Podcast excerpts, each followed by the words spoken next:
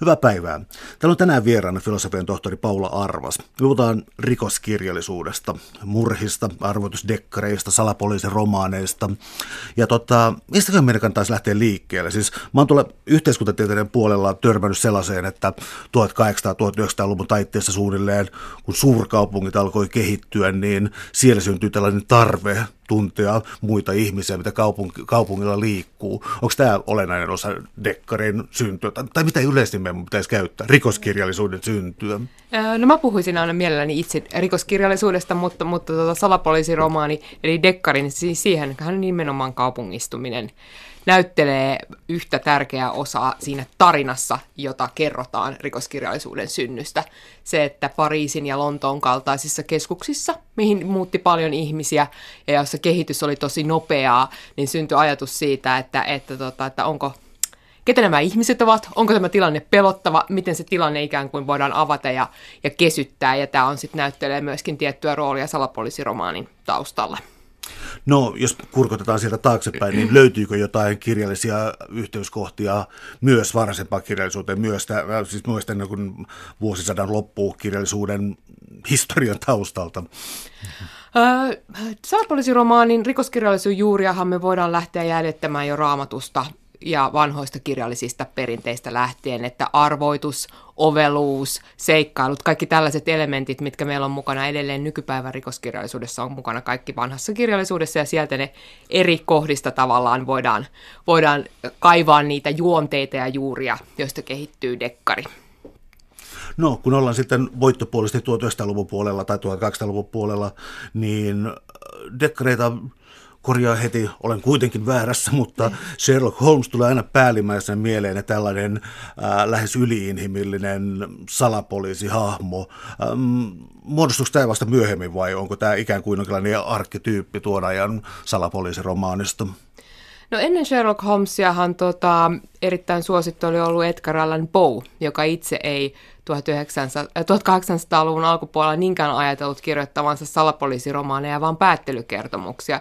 Ja hänen etsivänsä Dupin, Auguste Dupin on, on siis tämmöinen ensimmäinen tällainen yliinhimillisin ominaisuuksin varustettu hahmo, joka vaikutti tietysti sitten myöskin Sherlock Holmesin, mutta siellä välissä on sitten jo tämmöisiä niin kuin poliisi, poliisihahmoja ja erityyppisiä etsiviä, mutta sitten kun aina tiettyihin hahmoihin ikään kuin kiteytyy tietyt asiat, niin Sherlock Holmes on se, minkä me parhaiten tunnemme tällä hetkellä. No onko sellaisia piirteitä, äh, jonkinlaisia klassikkoja, tällaiset suljetun huoneen murhat ja muut, mutta äh, minkälaisia tai minkälaisia sääntöjä tällä kirjallisuustyypillä oli tässä varhaisessa vaiheessa? Äh, varmaankaan väkivalta ei korostunut, mä johdattelin tässä kysymystä, mutta äh, äh, mikä oli ikään kuin sellainen, voiko, voiko piirtää siis sellaisen vuokaavion, miten salapoliisiromaani silloin toimi? Kyllä 1900-luvun alkupuolella kun äh, salapoliisiromaani äh, niin kuin jalostui kertomuksesta. Eli ensin meillä oli lyhyitä kertomuksia just Arthur Conan Doylin tuotannossa, ja sitten se siinä 1900-luvun alkupuolella muuttuu salapoliisiromaaniksi ja Agatha Christie ja tämän tyyppiset kirjailijat aloittaa. Niin siinä vaiheessa äh, 20-30-luvulla oli paljonkin kirjailijoiden itsensä laatimia sääntökokoelmia, joissa korostui muun muassa sellaiset ajatukset kuin, että, että rikoksia ei ratkaista vainun avulla tai naisen intuition avulla tai ei saa olla yliluonnollisia ratkaisuja ja mielellään rikos, jota ratkaistaan, on murha. Että oli hyvin monta erilaista ja aika hauskaa sääntöä siitä ja kirjailijoiden tuli noudattaa näitä sääntöjä, että, että lukijaa ei saanut huijata, vaan lukijan piti myöskin olla selvillä niin kuin niistä johtolangoista, jonka avulla salapoliisi sitten loppujen lopuksi päättelee tämän ratkaisun. Entä sitten sellainen asia kuin ikään kuin kentällä oleminen, koska tuohon aikaan antropologiassa tunnettiin nojatuoliantropologit, joilla ei ollut mitään omaa aineistoa, vaan lähetyssaarneet oli kerännyt aineiston. Myöhemmin mentiin kentälle. Oliko salapoliisin romaanit myös nojatuolisalapoliiseja? Siellähän kuuluisimpia nojatuolisalapoliiseja on Rex Stoutin Nero Wolf, joka nämä romaanit sijoittuu New Yorkiin, ja siinä toimitaan nimenomaan näin, että on Archie Goodwin, joka juoksee kaupungilla haastattelemassa epäiltyjä ja kerää johtolankoja, sitten hän ne esittää Nero Wolfille, joka istuu siellä kotonaan nojatuolissa, nauttii hyvästä ruuasta ja orkideojen hoidosta, ja sitten saa kaiken mahdollisen materiaalin ja sen myötä päättelee sitten, että kuka on murhan tehnyt. Että kyllä tämä oli myös salapoliisiromaanissa ihan toimiva konsepti. No miten kaksi sellaista olennaista tekijää, jotka ikään kuin antaa salapoliisille selittää salapoliisille sen identiteettiä. Toinen on se, että hänellä on jokin vähempiarvoinen kumppani ja tämän kautta voidaan korostaa taas itse salapoliisin yliluonnollisuutta tai tällaisia hahmoja. Äh, missä vaiheessa tämä asetelma nousi mukaan kirjallisuuteen? Se on itse asiassa peräisin jo Edgar Allan Poe lyhyistä rikoskertomuksista. Tää, niissä kertoja on nimenomaan tämä ikään kuin vähempilahjaisempi seuralainen, joka seuraa, seuraa ja ihailee tämän etsivän, etsivän tutkimuksia ja kirjaa ne ylös välittää ne lukijalle ja jonka kautta korostuu sitten tietysti juuri niin kuin sanot, niin tämä nerokkuus on tämä vähempiarvoinen hahmo, että se tulee sieltä Poulta. Sitten se on uh, Arthur Conan Doylin Sherlock Holmes-tarinoissa, tunnemme tohtori Watsonin. Ja sitten se niin kuin, ei ehkä niin selkeästi sieltä siirry nykypäivään, mutta edelleenkin saattaa aina välillä tulla vastaan sellaisia, että tässä on vähän tämmöinen parivaaljakko, missä on tämä, niin kuin tämä Nero, eksentrinen Nero, ja sitten on tämä tervejärkisempi, maalaisjärkisempi seuralainen, joka sitten ei ehkä ihan niin hahmota rikoksen syntyhistoriaa. No tuossa toi eksentrinen Nero, koska siis jo Sherlock Holmesin kohdalla, oliko päihde nyt morfiini vai kokaiini, muistaakseni kokaiini, mutta, mutta joku riippuvuus täytyy jo olla ja tätähän on sitten käytetty myöhemmin vaikka kuinka monessa muodossa. Um, Oliko tämä ikään kuin jokin virhe tässä salapoliisin ikään kuin äh, tällaisessa identiteetissä, jossa, jossa se oli vain ylimaallinen hahmo, niin pitikö sille piirtää ikään kuin tällainen puute, rajaus, riippuvuus, ja onko tällä sitten oma historiansa? Riippuvuudet, erikoislaatuisuudet, erikoiset harrastukset, kaikki nämä kuuluu nimenomaan tämmöisen niin kuin Nero-salapoliisin hahmoon, että, että tota, mikäli muistan oikein, niin Conan Doylella niin se riippuvuus oli aluksi paljon selkeämmin esiin tuotu ja sitten sitä vähän niin kuin vähennettiin, kun Sherlock Holmesista tuli niin keskiluokkaisen yleisön sankari. Mutta edelleenhän me eletään rikoskirjallisuudessa sellaisten etsivien kanssa, jotka käyttää aivan liikaa alkoholia joilla saattaa olla muitakin paheita. Että, että se on ehkä joidenkin salapoliisihahmojen yli hypännyt tuossa 20, 30, 40-luvulla, mutta edelleen tänä päivänä meillä on tämä semmoinen, että, että vaikka älyllisesti olisi ylivertainen ratkaisemaan rikoksia, niin sitten kuitenkin on joku tämmöinen inhimillinen heikkous, joka tasapainottaa sitä piirrettä. Mua vastaan tuli tuossa yksi näitä uudemmista Sherlock Holmes tulkinnoista itse asiassa elokuvan muodossa, niin siinä oli korostettu tämä huumeiden käyttö. Ja toinen oli se, että siis Holmesin hahmo oli niin äärettömän pitkästynyt siinä aikana, kun sillä ei ollut niin kuin ratkaistavaa asiaa. Se oli äärimmäisen pitkästynyt. Se käytti huumeita ja sitten se kävi nyrkkeilyottelussa siis käytännössä. Se katsoi ottamassa turpaan ja siis väkivallalla tätä, tätä ikään kuin toimi. Tuleeko tässä tällainen salapoliisi, sanoisiko nyt sitten tämä vuosisadan vaihteen tällä ikään kuin ää, laseerautuneisuus tai spleen-sanaa käytetään joskus. Eli siis koskeeko heitä tällainen ikään kuin raskasmielisyys, melankolia voisi olla yksi sana sille? Öö, joo, koskee. Holmesin hahmossa. Se on, se on nähtävissä myöskin, myöskin niin kuin niissä kirjallisissa alkuperäisissä hahmoissa. Mulla on myös sellainen mielikuva, että Agatha Christine Hercule Poirot on tavattoman kyllääntynyt, jos ei ole jotain älyllistä puuhasteltavaa.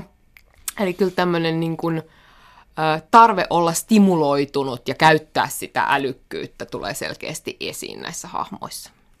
Täällä on tänään siis vieraana filosofian tohtori Paula Arvas. Me puhutaan rikoskirjallisuudesta, sen historiasta ja nykypäivästä. Tässä on käsillä kirja. Alussa oli Murha, jonka Paula Arvas ja Voitto Ruohonen ovat kirjoittaneet. Ähm, pystytellään vielä näissä aika varhaisissa äh, tai suhteellisen varhaisissa salapoliisikertomuksissa Miten sitten sellainen kirjailija kuin Agatha Christie, joka lapsena muokkasi paljon kuvaa, niin salapoliisi, salapoliisia rikoskirjallisuudesta, oliko hän uraurtava jollain muullakin tavalla kuin sukupuolensa kautta? Kyllä hän oli ura, uraa uurtava, niin kuin esimerkiksi erilaisten äh, juoni, juonikuvion, salapoliisiromaanien juonikuvioiden kautta, että hänen, hänen tuotannossaan esiintyy käytännöllisesti katsojat kaikki erilaiset niin kuin juonityypit, ju, juonityypit ja juoni, juonipohjat, jotka sitten on niin kuin muidenkin käytössä olleet. Eli, eli hän, hän teki siis näitä tällaisia käänteitä, että ensin, ensin kun hän esitteli tämän salapoliisiromaanin kaavan, jossa siis tapahtuu alussa rikos, sitten esitellään etsivä, esitellään ää, rikokseen osallistuneet tai se osalliset henkilöt, joita tämä tapahtuma koskettaa. Meillä on johtolankoja, johtolankojen keräämistä, vääriä johtolankoja ja sitten lopussa tietysti arvoituksen ratkaisu, jonka salapoliisi ilmoittaa, että nyt nyt olemme tässä tilanteessa, että tiedämme, kuka murhan on tehnyt ja murhaaja paljastetaan.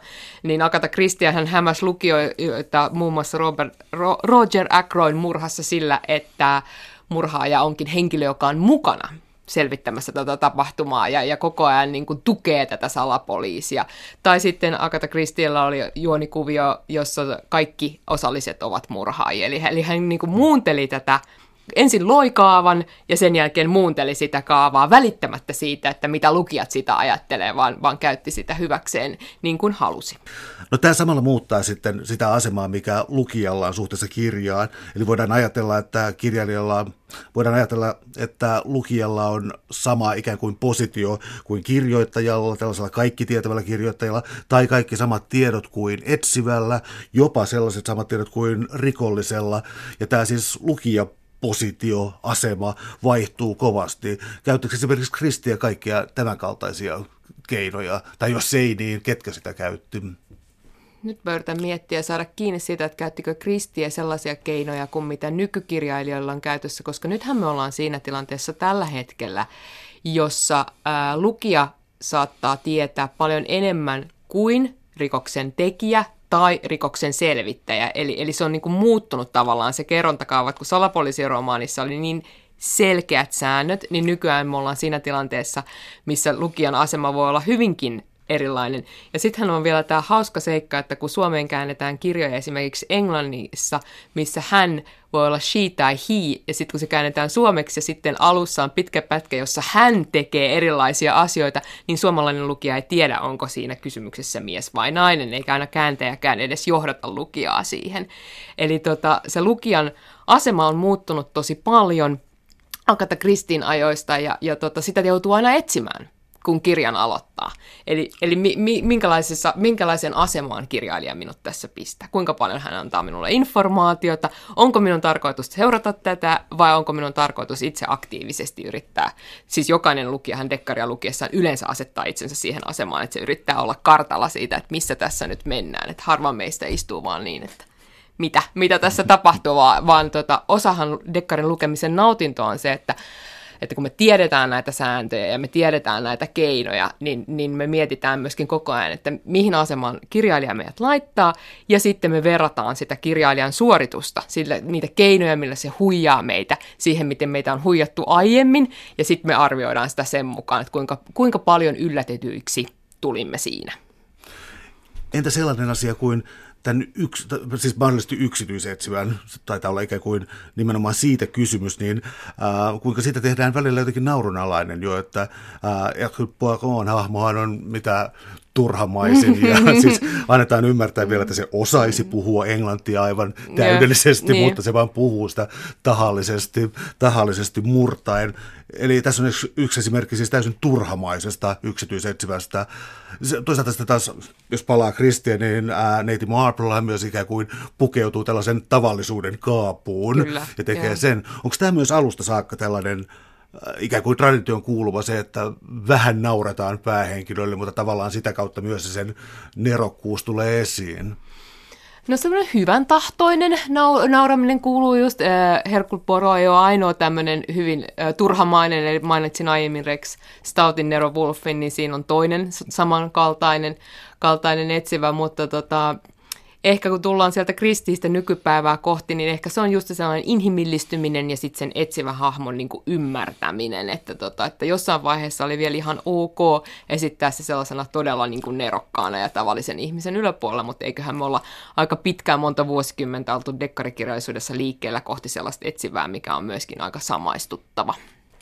Entä sitten Suomi? Mä olin hyvin ällistynyt tuota kirjaa lukiessa siitä, kuinka varhain joitakin rikoskirjallisuuden avainkirjoja oli käännetty suomeksi.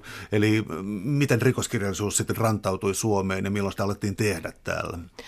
No käännöksiä me saatiin tosi varhaisessa vaiheessa, että siinä 1890-luvulla, kun niitä suosio kasvoi, kasvoi tota, Englannissa ja, ja angloamerikkalaisessa maailmassa, niin aika pian sen jälkeen niitä tuli Suomeen. Et mä en itse tunne Kustantamo Allon historiaa niin hyvin, että mä tietäisin, että mitä kautta ne on tulleet Suomeen, mutta suomalaiset lukijat sai tosi varhain käsinsä Sherlock Holmes tarinoita. Ja sitten ne poiki ensimmäiset suomen kielellä kirjoitetut rikoskertomukset sitten 1900-luvun alkupuolella.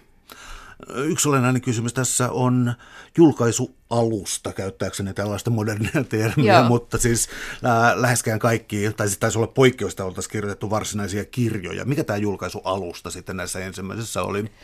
Yleensä lehdet, tosi paljon lehtiä. Sherlock Holmes-kertomukset ilmestyivät lehdissä aikanaan ja niitäkin aiemmat usea, useat rikostarinat nimenomaan niin kuin lehtien sivuilla. Sitten oli novellilukemistoja, ensimmäiset suomalaiset äh, rikoskertomukset, Richard Hornanlinnan tarinat, niin ne oli sellaisia lyhyitä tarinoita, jotka oli sitten koottu sellaisiin ohuihin pieniin kirjasiin. Et se oli enemmän lähempänä niin kuin tätä novelli- ja lehtimuotoa ennen kuin se siitä sitten kasvoi romaanimittaan. Ja tämä yleisön reaktio taisi olla valtavia, koska siis näitä lehtiä ymmärtääkseni revittiin pitkälti juuri näiden, näiden kokoelmien takia. Ja ää, tapahtui ainakin muutama tapaus, jonka tiedän, tapahtui sellaisia, että kirjoittajat kyllästyivät omiin hahmoihinsa ja esiripussako sitten Kristie hautasi Puakoon ja ähm, eikö Conan Doylekin taidut tuota jossakin, Kyllä, jossakin ja, vaiheessa, vaiheessa tuota, ta, suorastaan tappaa päähenkilönsä, joka sitten, sitten kyllä kaivettiin takaisin sieltä vielä, koska suosio oli niin suuri, että Arthur Conan Doylehan halusi olla aivan toisenlainen kirjailija, että hän halusi kirjoittaa vakavia, va, vakavia kertomuksia ja tarinoita, ja hänen intohimonsa olivat aivan muualla sitten kuin, niin kuin näissä dekkarikertomuksissa, mutta ne tuottivat erittäin hyvin hänelle. Ja ymmärtääkseni siis yleisön raivo oli aivan hirvittävä, siis ei paljon jätetty valinnanvaraa. että, siis, kun, siis näkytään, siis kävi valtava massa, joka silleen, kun tämä ei käy, niin, niin. Siinä me näemme äh, fandomin voiman jo hyvin varhaisen esimerkin fandomin voimasta. Todella. Täällä on tänään siis vieraana filosofian tohtori Paula Arvas, ja me puhutaan rikoskirjallisuudesta. Käsillä on kirja, alussa oli murha, johtolankoja rikoskirjallisuuteen, Paula Arvaksen ja Voitto Ruohosen kirjoittama kirja. Mikä olisi sitten oikeastaan looginen hyppy seuraavaa? Mä mietin tällaisia, että jotain lajityyppejä, syntyy kovaksi keitettyä dekkaria, sijoittuu aivan erilaiseen miljööseen – Äh, missä vaiheessa ikään kuin niin sanottu realismi astui mukaan? Siis ei tietenkään mitään filmiaria ei voi pitää realismina, mutta missä vaiheessa ikään kuin lähes, lähes reaalinen? No, no kovaksi keitetty rikoskirjallisuus syntyessään oli ikään kuin vastaisku tällaiselle englantilaiselle klassiselle salapoliisiromaanille, joka nimenomaan korosti tätä realismia, omaa realistisuuttaan verrattuna näihin kartanomurhiin ja, ja myrkkyihin ja muihin, niin tämmöisenä suurkaupungin kuvauksena, väkivaltaisen rikollisuuden kuvauksena, korruption, pahojen poliisien kuvauksena ja näin ollen realistisempana kirjallisuutena kuin edeltäjänsä Englannissa. No tässä alkoi sitten esiintyä erilaisia uhkakuvia.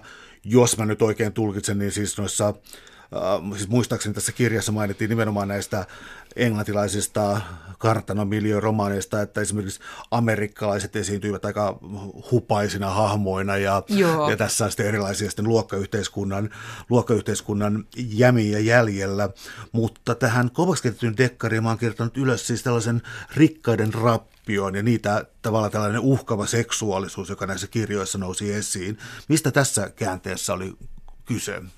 Femme Fatale-hahmosta, eli, eli sekä 30-luvulla että erityisesti 40-luvulla, niin, niin tietysti 40-luvulla toisen maailmansodan perinnöstä ja siitä, että, että ei vain Suomessa, vaan myös maailmalla miehet lähtivät sotaan ja naiset jäivät kotiin ja Yhdysvalloissa kovaksi keitettyyn dekkariin ja elokuvaan kiteytyy tosi paljon se kotiin paluun pettymys. Se, että, että niin kuin, siellä ei ehkä olekaan soma koti odottamassa, vaan nainen on lähtenyt, naiseen ei voi luottaa, ei voi myöskään luottaa yhteiskuntaan, ei voi luottaa esimerkiksi ehkä vanhoihin tovereihinsa eikä mihinkään. Ja hirveän paljon tämä pettymys kiteytyy tällaisen niin rikollisen naisen, uhkaavan naisen, uhkaavan seksuaalisuuden hahmossa, joka uhkaa nimenomaan sitten tätä kovaksi keitetyn rikostarinan sankaria. Tämä kovaksi keitetty dekkari, mielenkiintoinen lajityyppi siinä, että, että kaupunkimaisema saattaa olla hyvinkin mustavalkoinen myös konkreettisesti, sataa ja niin eteenpäin. Mutta sitten tämä dekkarin hahmo, niin siihen piirtyy erilaisia piirteitä. Se voi olla kyyninen, mutta kuitenkin jotenkin sisältä herkkä tai jotain mm. Mun mielestä se esiintyy hirveän usein tällainen dynamiikka, missä tämä kovaksi keitetty, sanotaan sitten niin kuin tällaisen romanttisen ideaalin mukaan, on samalla myös äärimmäisen pehmeä ja ennen kaikkea ehkä oikeuden tajuinen. Se voisi olla Erittäin, mä ihan samaa mieltä. Ja mm. tässä on nimenomaan, että se kovaksi keitetty tarkoittaa sitä, että kun salapoliisiromaanissa salapoliisia ei kosketa väkivalta millään tavalla. Hän ei ole oikeastaan tekemisissä väkivallan kanssa ollenkaan. Niin kovaksi keitetyssä dekkarissa, niin vaikka tämä yksityisetsivä on hyvin oikeudentajuinen, yksinäinen oikeuden hankkia, niin, niin hän kuitenkin sitten kokee sitä väkivaltaa. Eli häntä hakataan ja häntä kohdellaan huonosti, niin se viittaa oikeastaan siihen. Ainakin jossain vaiheessa kuvaan astuu mukaan se, että poliisiin ei voi luottaa. Se on korruptoitunut instituutio ja yksityisetsivä ikään kuin toimii korruptoituneen lainvalvonnan ulkopuolella. Teekö mä tässä nyt vahingossa anakronismi vai tuleeko tämä poliisikorruptioajattelu jo tässä vaiheessa, tässä varhaisessa noir thrillerissa Tulee, mukaan? tulee. Joo, joo, siis salapoliisiromaanissa poliisi ei ymmärrä sitä yläluokkaista miljöitä, missä rikos tapahtuu. Sitten taas kovaksi keitetyssä dekkarissa poliisi ää, toimii yhdessä rikollisten kanssa, on, on lahjottu, poliisiin ei voi luottaa, ylipäätänsä vallankäyttäjiin ei voi luottaa ollenkaan, vaan ne on osa sitä niin kuin korruptoitunutta kaupunkimiljöitä, urbaania maisemaa, jossa yksityisetsivä yrittää sitten luovia tiensä sieltä löyt- selvittääkseen sen tehtävän, mikä hänelle on amma- annettu, ja pystyäkseen jotenkin sitten tehtävänantajalle selvittämään, että mitä on tapahtunut.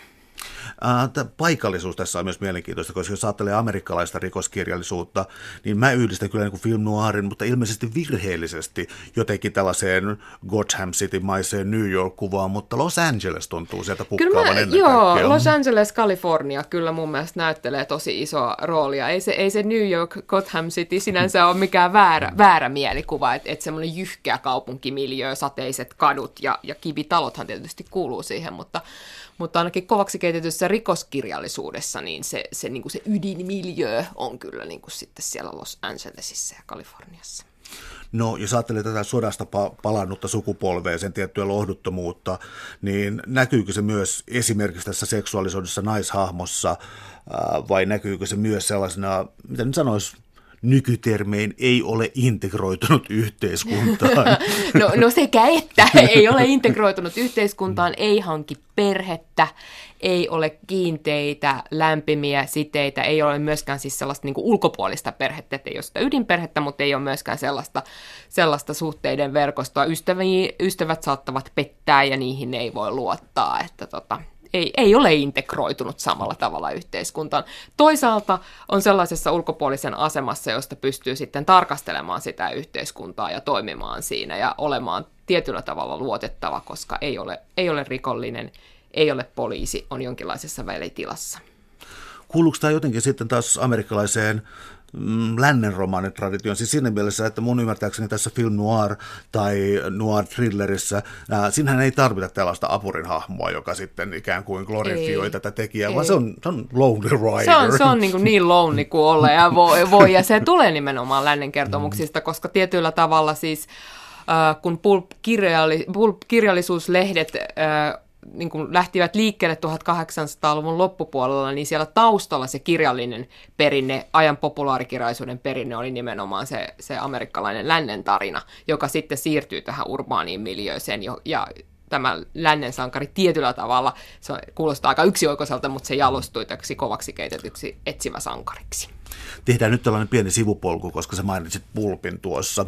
Ja jos mennään sitten taas kirjallisiin lajityyppeihin ja siitä, miten niitä on julkaistu, niin Pulp Fiction on monille tuttu elokuva mm. ja niin eteenpäin. Voisi selvittää vähän, mistä tässä Pulpissa pulpissa oli kyse? Pulpissa oli kysymys halvalla tuotetusta paperista, jota myytiin, ää, tai josta tehtiin lukemistoja ja lehtiä, joihin tuotettiin äh, kovaotteisia tarinoita. Yleisö oli nimenomaan työväenluokkaiset mieslukijat ja niille kirjoitettiin ja julkaistiin siis paljon. Eli, eli pulp tarkoittaa tällaista niin kuin halvalla tuotettua, nopeasti kirjoitettua, nopeasti luettua tarinaa. Ja sitten taas hypätään Suomeen, eli äh, rantautuko tämä lajityyppi Suomeen sellaisenaan tai suomettuiko se omaksi, omanlaisekseen? Kyllä meillä on, on julkaistu siis tällaisia kioskisarjoja ja lukemistoja, Jerri Kottoneet ja kaikkea, ehkä enemmän niin kuin myöhemmin, että siinä 20-30-luvulla niin nämä ei tullut suinkaan aivan suoraan meille Suomeen. Että kyllä meille käännettiin jotain, jotain niin kuin kertomuksia engl- englannista, mutta että meillä se oli sitten enemmän semmoista, niin kuin, sanoisinko näin, että koko perheen lukemista, seikkailulukemista ja, ja ajanvietelehdet, joita siis Suomessa julkaistiin myöskin tosi paljon 20- ja 30-luvulla, joissa julkaistiin romanttisia kertomuksia, dekkarikertomuksia, seikkailukertomuksia. No siirrytään tästä sitten tässä perspektiivissä tuonne poliisin puolelle. Kirjasta tuli voimakkaasti sellainen kuva, eksplisiittisesti sanottu siis, että kieltolaki se varmaan teki ihmisistä aika kyynisiä, koska siis väkivaltarikollisuus räjähti, se oli järjestäytynyttä, mafiaa ja erilaisia karteleja. Siis vaikutti siis siltä, että tällainen yhteiskunnallinen kiinteys tai mitä sanaa siihen käyttäisikään oli voimakkaasti kyseenalaistettu. Poliisit eivät toimineet ikään kuin moraalisesti oikein. Romahduttiko tämä ikään kuin uskon amerikkalaisen yhteiskunnan äh, hyviin puoliin? No ainakin sellaisen tarinan mun mielestä voi lukea sen ajan kirjallisuudesta ja ehkä meidän kirjassa se vielä jotenkin korostuu, että se on ollut sellainen käänteen tekevä momentti, että jos me etitään jonkun kirjallisuuden lajin niin kuin niitä yhteiskunnallisia kytköksiä, mitkä meillä on tosi paljon näkyvissä meidän kirjassa, niin kyllä niin kuin kovaksi keitetyssä rikoskirjallisuudessa ja näin ollen myös rikoskirjallisuuden kehityksessä, niin kieltolajilla on tosi merkittävä rooli. Mitä merkkipaaluja tässä sitten on? Tässä kutsutaan tätä nyt siis alaotsikolla poliisiromaani. Täältä muun muassa lähtee puskemaan jo siis sellaisia sellaisia siis yhtäältä nerokkaita hahmoja, mutta myös siis tällaisia puoliyhteiskunnallisia, tai tarkastetaan poliisin toimintaa poliisiyhteisönä, tiettynä poliisipiirinä esimerkiksi, ja tämä korostuu. Tämä varmaan muuttaa sitten asetelmaa aika paljon. Joo, ja se, asen, se taas, se mihin me kytketään sitä, mihin muutkin rikoskirjallisuuden tutkijat on, kytkee sitä, on toinen maailmansota, jossa miehet toimi joukkueissa, ja jossa tekninen kehitys, radiolaitteet ja kaikki näin, tällaiset asiat näyttelee aika isoa roolia toisessa maailmansodassa, että tavallaan siltä pohjalta, ja sitten tietysti erilaiset uutisraportit, mustavalkoiset tämmöiset filmit ja kaikki tämmöinen niin kuin 40-50-luvulla vaikuttaa sitten tähän, että minkälaista, minkälaista niin kuin poliisikirjallisuutta alkoi ilmestyä. Eli, eli toisen maailmansodan jälkeen niin, niin siirrytään siitä – siitä individuaalisesta sankarista, sankarista sitten tällaiseen niin kuin ryhmän mahdolliseen sankaruuteen, mikä tulee poliisiromaanissa. Että vaikka sielläkin saattaa olla se yksi yli muiden, niin kuitenkin kuvataan jouk- joukkion työskentelyä. Ja, ja poliisiromaanissahan on vielä sitten se, että ei enää tutkita yhtä tapausta, vaan tutkitaan monta erilaista tapahtu- tapausta. Eli tässä sä aiemmin kysyit realismista, realismista niin tämä on se, niin kuin se toinen askel kohti realismia on sitten tämä poliisiromaanin syntyminen ja vakiintuminen. Jos me katsotaan tätä poliisihahmoa, niin erottelet tuossa kirjassa selkeästi tällaiset poliisit, jotka on ikään kuin historiattomia. Eli nämä kirjasarjat, mitä, mitä heistä julkaistiin, niin tämä päähenkilö ei oikeastaan muuttunut, mutta on mm. sitten sellaisia kirjasarjoja, missä ää, poliisi vanhenee, kohtaa niin kuin tiettyä ruumiin raihnaisuutta ja tällaista. Ähm, onko nämä, niin kuin, voiko sitä sanoa eri, eri lajityypeiksi vai, vai? Ei, me puhutaan siis ylihistoriallisista hahmoista, joita edustaa just alun perin nämä salapoliisihahmot, mutta joita esiintyy sitten mu- muuallakin rikoskirjallisuudessa, eli jotka ei niin kuin, muutu kirjasta toiseen, joiden elämäntarinaa me ei voida lukea. Sitten meillä on tämä rikoskirjallisuus, josta hyvänä esimerkkinä voidaan käyttää kotimaisia kirjailijoita, Matti Yrjönä Joensuuta ja Leena Lehtolaista siitä, että kerrotaan tavallaan romaanista toiseen kerrotaan elämäntarinaa joka sitten niin menee eteenpäin, jos on kaikkea muutoksia, mennään naimisiin, saadaan lapsia, lapset kasvaa, muuttaa pois kotoa. Et se on siellä rikosten ta- ratkaisemisen taustalla. Jo näissä varhaisissa rikoskirjallisuuden muodoissa, joista tuossa alussa puhuttiin, niin oli siis selkeä päähenkilö ja jatkuvuus näiden välillä. Ää, oliko tämä sääntö, koska mun muistiinpanoissa teidän kirjasta tämä sarjallistuminen oikeastaan tapahtuu vasta tässä poliisiromaanin, poliisiromaanin vaiheessa. Olenko lukenut huolimattomasti vai? E, et ole lukenut huolimattomasti. Ehkä se ajatus on se, että siellä niissä Sherlock Holmes-tarinoissa niin ne, oli, niin kuin, ne ei ollut romaaneja, vaan ne oli lyhyitä kertomuksia. Ja sitten taas Agatha Christiellä niin oli useita eri hahmoja. Hän, hän kirjoitti monenlaisia erilaisia kirjoja, mutta se tavallaan se sarjallistuminen kyllä kans liittyy ehkä tähän elämän tarinallistumiseen, tähän siitä, että siirrytään pois näistä ylihistoriallisista hahmoista ja, ja sen, niin kuin sen päähenkilön sankarin elämäntarina kulkee siellä taustalla koko ajan ja kehittyy ja muuttuu. Entä sitten yhteiskunnallinen muutos, koska äh, luin Sjövel Vaalööt joskus pienenä 70-luvulla. Ne tekivät suuren vaikutuksen, mutta ähm, No siis filmatisoinnit niistä on tosi, toki kestänyt, mutta mä en ole koettanut lukea niitä aikuisena uudelleen. Äh, olisiko ne kestänyt aikaa vai onko se läpituleva sosiaalisen eriarvoisuuden korostaminen? Kyllä se on aika voimakas se läpi, läpituleva eriarvoisuuden korostaminen ja, ja tuossa meidän kirjassa on lainattu itse asiassa suoraan äh, Per Wallön ja Mai Sjövallin semmoista äh, niin julistusta, jonka he kirjoitti ja julkaisi silloin aikanaan lehdessä siitä, että mitä he ovat tekemässä ja, ja miten sen ajan uusi yleisö tarvitsi erilaisia kirjoja, joissa kerrotaan siitä, mitä yhteiskunnassa tapahtuu siis totta kai tässä tulee tällainen ikään kuin sosiaalinen realismi mukaan, mutta mä olen ymmärtävinä myös sellaisen asian, että Ruotsia pidettiin, tai ikään kuin sosiaalidemokraattista Ruotsia pidettiin hirvittävänä niin yhden totuuden ja tukahduttavana maana. Kyllä. Kyllä, ja sitten tämä oikeisto-vasemmisto-ajattelu ja, ja epäpätevät vallankäyttäjät ja epäpätevät poliisit ja, ja se poliisiorganisaatio, missä, missä tota pelataan siellä organisaation sisällä erilaisia pelejä, tämän tyyppiset asiat. Täällä on tänään siis vieraana filosofian tohtori Paula Arvas. Me puhutaan rikoskirjallisuudesta. Siirrytään sitten suomalaiseen poliisi, poliisiromaaniin. Mä nostan täältä johdattelevasti Mauri Sarjolan ja Matti Yrjänen Joensuun. Ja ää, minkälaisen perinnön he jättivät tai ei nyt mennä vielä ihan perintöön, vaan mitä, mitä he itse tekivät? No äh, ainakin he tekivät sen, että hyvin pitkään meillä oli, oli tota hyvin niin kuin miesvaltainen rikoskirjailijoiden kaarti, ja ne, niin kuin ne hallitsevat mies, nimet oli nimenomaan miehiä, että, että naiskirjailijat, vaikka naiskirjailijat Suomessa aloitti dekkareiden kirjoittamisen 40-luvulla, niin sellaista niin kuin va, sillä tavalla vakiintunutta, näkyvää, vaikuttavaa, seurattua uraa, niin, niin heitä oli kuitenkin niin kuin vähemmän, vähemmän näiden, näiden tosi tunnettujen nimien rinnalla tunnetuista nimistä sitten huonosti tunnettuihin nimiin, eli hyvin moni suomalainen kirjailija kirjoitti ymmärtääkseni siis salanimellä.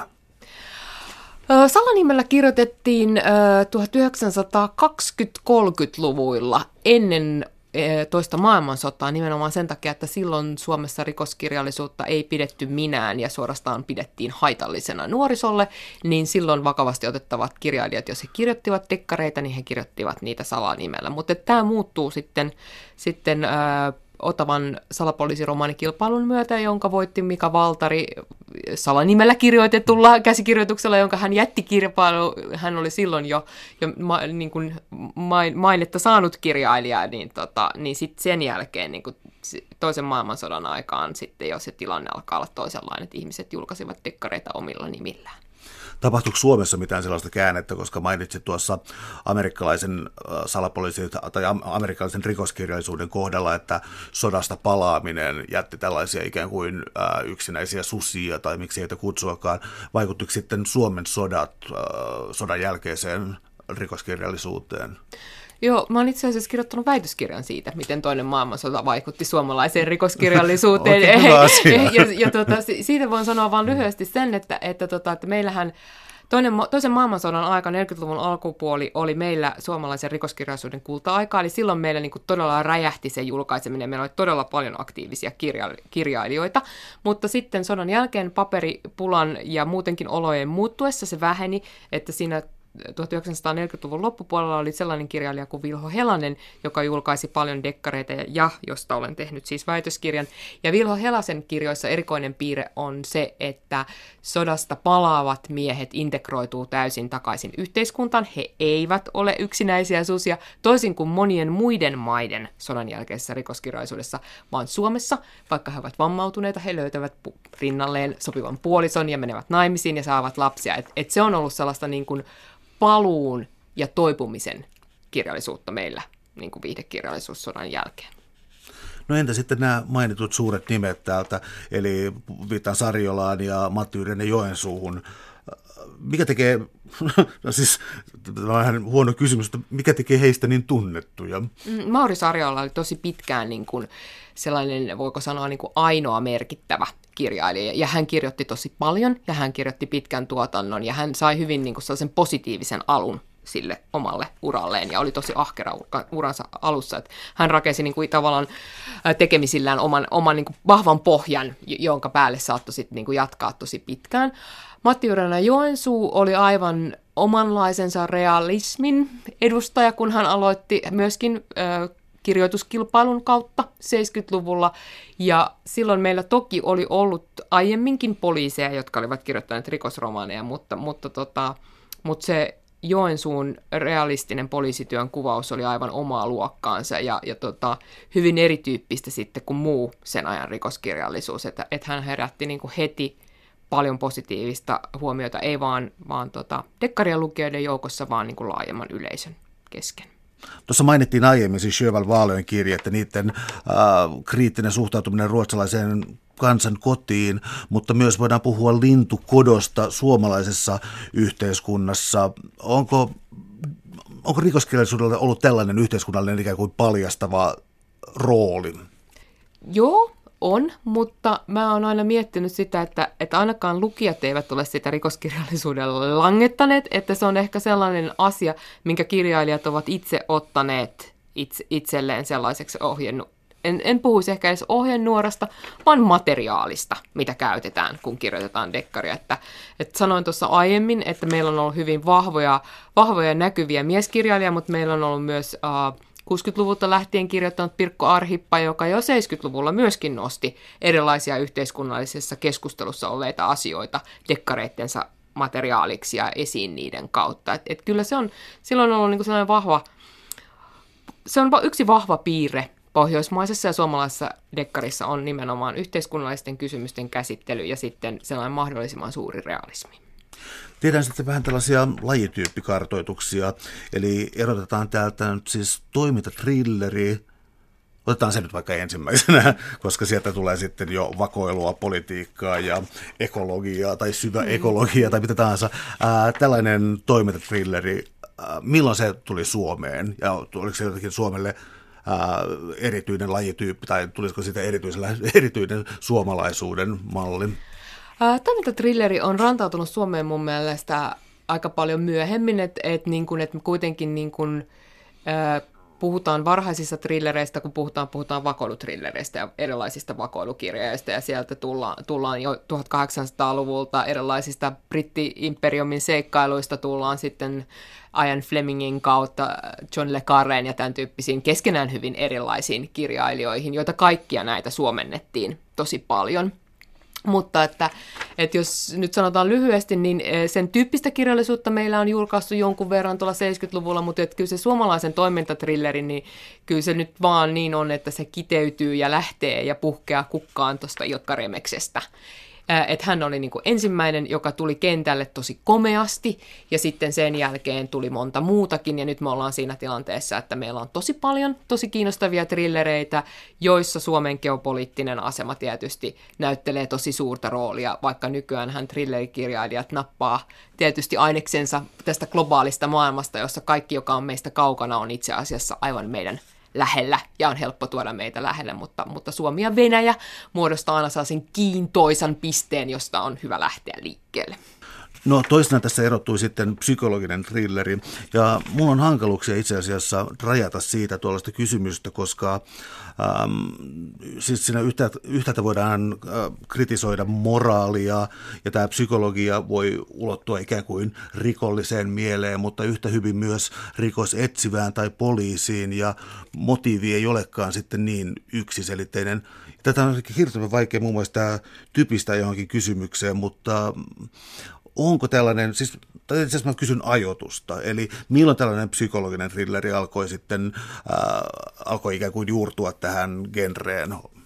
1900-luvulla toisen maailmansodan jälkeen, että et siellä meillä on kiintoisia kirjailijoita kuin Patricia Highsmith, joka pistää meidät seuraamaan rikollisen kautta, miten rikollinen päätyy rikoksiin ja loppujen lopuksi saattaa meidät tilanteeseen, jossa toivomme, että tämä moninkertainen murhaaja ei vaan jäisi kiinni, vaan jotenkin onnistuisi pelastamaan psykologisessa thrillerissä mennään rikollisen mieleen, ollaan mahdollisessa tilanteessa, jossa normaali rupeaa muuttumaan epänormaaliksi, jossa tavallinen ihminen löytää itsensä tilanteesta, mitä on vaikea hahmottaa ja toimii itselleen aivan epätyypillisellä tavalla. Eli, eli mieli näyttelee tietyllä tavalla pääosaa. Enää ei ole kysymys ehkä sensaatiomaisista riko, riko, rikoksista, vaan siitä, että kirjan alussa tajua, joku tajuaa, että, että esimerkiksi aviomies on murhaaja tai että joku rikos on valmisteilla. Ja, ja tilanne on tosi erityyppinen kuin tämmöisessä se, aika selkeässä kaavamaisessa salapoliisiromaanissa tai poliisiromaanissa, jossa on tietyt kaavat, joiden mukaan yleensä edetään. Psykologinen trilleri on paljon monitahoisempi asia, mutta yleensä liikkuu siis ihmismielen mielen alueella ja, ja tota, on keskittynyt siihen. Tuleeko tässä eroon mitään sukupuolijaottelua, koska mä olin huomaavinani kirjassa kyllä, että tässä vaiheessa naisten tai naispuolisten kirjoittajien osuus korostuu. Kyllä, että psykologisesta thrilleristä usein sanotaan, että, että se on niin naiskirjailijoiden laji ja nyt voin, voin mainita tässä Margaret Millerin ja Ruth Rendelin tyyppiset kirjailijat, Patricia Highsmithit, jotka tota, ovat olleet kiinnostuneita sen tyyppisestä kirjoittamisesta. Entä sitten sellainen asia kuin postmoderni äh, rikoskirjallisuus, ja nyt mä kyllä avaan tätä käsitettä, koska tuo käsite on sellainen, joka, joka on helppo yhdistää vähän kaikkialle, mutta ei käytetä termiä postmoderni, vaan kun rikoskirjallisuus tulee tietoiseksi itsestänsä ja konventioistaan ja leikkii niillä ja kyseenalaistaa tällaisen kaikki tietävän kertojan aseman, niin sitten syntyykin mielenkiintoisia rikostoimintahahmoja ja kerronnallisia tapoja, hmm. joita on vielä ihan turha kutsua välillä postmoderniksi, koska tavallaan niitä tiedetään jo 1600-luvun puolelta. Kyllä.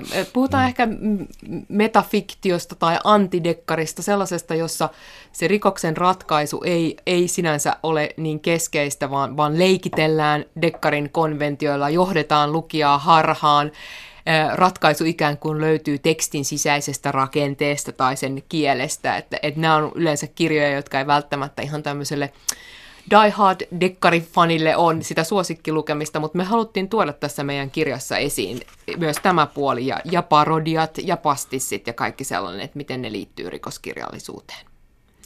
No onko tällaista ikään kuin käytetty termi on tässä yhteydessä metafiktio, niin äh, sitä on esiintynyt myös suomalaisessa rikoskirjallisuudessa. Missä? Joo. Antero Viinikaisen mainitsen, mainitsen tässä Pertti Hemanuksen, joka kirjoitti Tampereen yliopiston sosiologian professori, joka kirjoitti dekkareita, jossa hän itse esiintyy ja joissa hän, joissa hän leikitteli dekkarin kentällä, nosti sinne eläviä olemassa olevia henkilöitä henkilöiksi ja tämän tyyppisiä keinoja käytti.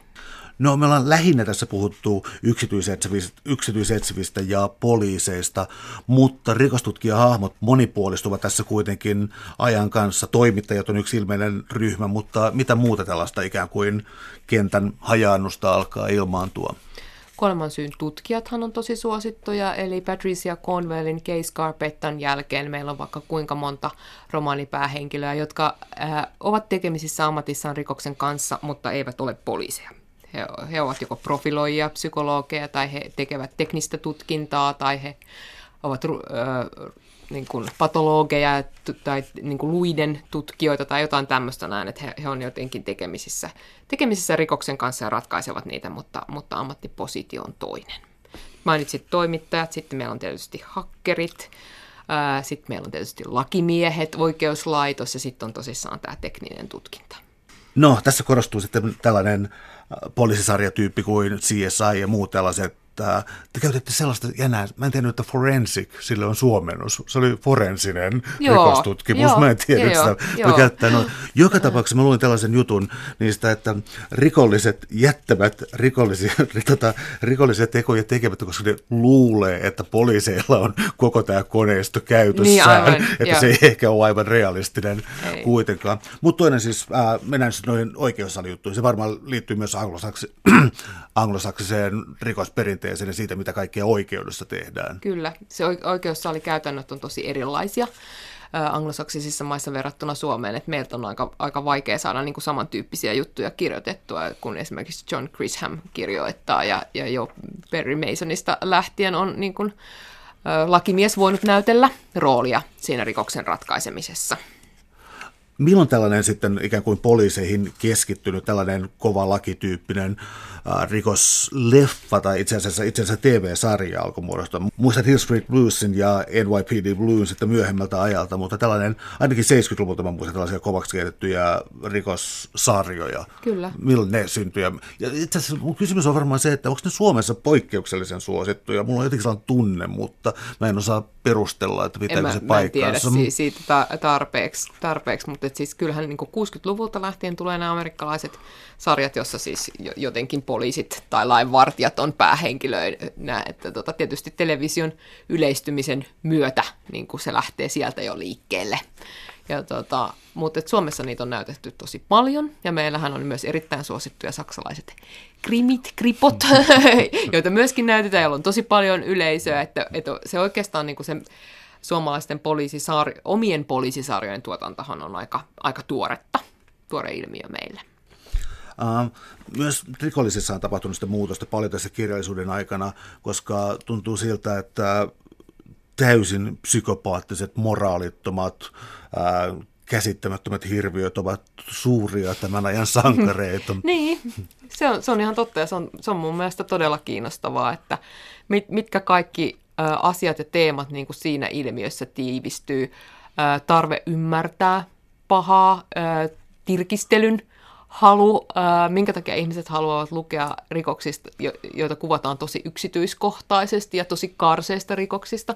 Mä huomasin esimerkiksi sen jälkeen, kun mun tytär oli syntynyt, että yhtäkkiä mun lempikirjaimet, lempikirjailijat oli lukukelvottomia, että sitä ennen mä olin pystynyt lukemaan vaikka mitä silmään räpäyttämättä. Ja sitten se mun oma tilanne muuttui niin paljon, että mä en enää pystynytkään tarttumaan niihin kirjailijoihin, koska mä en vaan voinut ymmärtää sitä, että minkä takia sitä väkivaltaa pitää kuvata niin tarkasti.